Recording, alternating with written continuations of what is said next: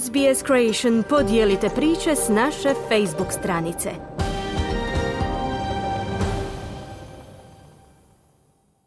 U Zagrebu je u 88. godini života preminuo bivši hrvatski izbornik Miroslav Čiro Blažević.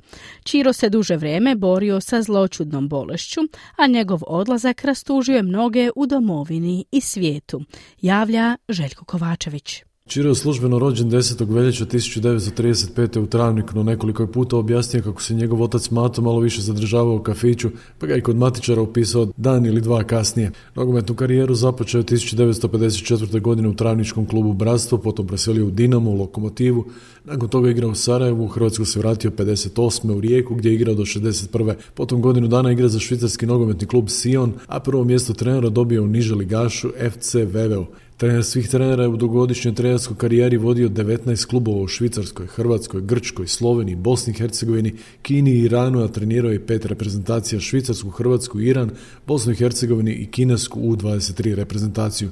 Međutim, dva velika rezultata obilježili su mu karijeru, Dinamov naslov prvaka bivše države 82. te bronca hrvatske reprezentacije na svjetskom prvenstvu 98. u Francuskoj. Odlukom čelništva Hrvatskog nogometnog saveza sve natjecateljske utakmice na dolazećem će vikendu početi minutom šutnje u spomena Miroslava Čiru Blaževića.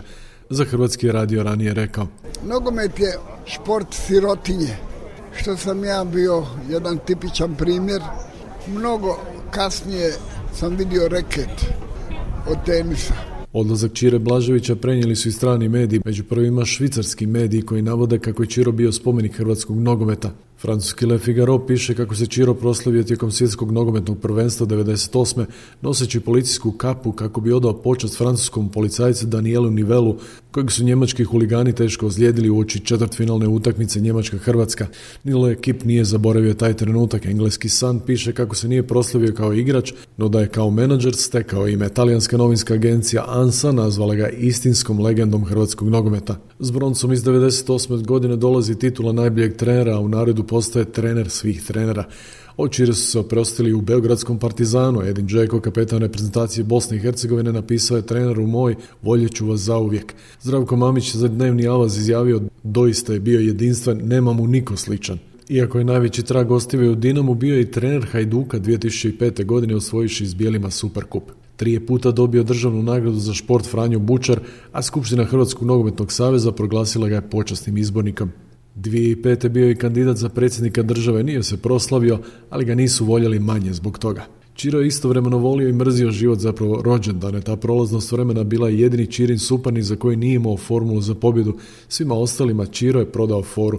Bijeli šal ili francuska policijska kapa, brojni će ga pamtiti po tim detaljima, ali i po onome da je bio blefer, populist, demagog, majstor, pa i peder. Pravo mi budi, jer sam im donio najveće radosti u povijesti jednog trenera, tri puta titulu, dva puta kup, peti u Europi, treći u svijetu a ja sam zadnji peder. Meni to nije ovaj, pežorativno, ja to uzimam kao kompliment. Od zvijezda do stupa srama i nazad više od nekoliko puta. Neki mu ne mogu oprostiti polufinale protiv Francuza, blisko s predsjednikom Tuđmanom i promjenu imena Dinama. Neki će se sjetiti njegovih dana u francuskim zatvorima, no svi će pamtiti njegov šarm, socijalnu inteligenciju bez premca. Čiro, reče mu jedan osječki novinar, može jedan kratak intervju, može sina, gdje ćemo? Pa ima tu jedna birtija, nije baš neka reprezentativna. Kad ti i ja uđemo u nju, bit će.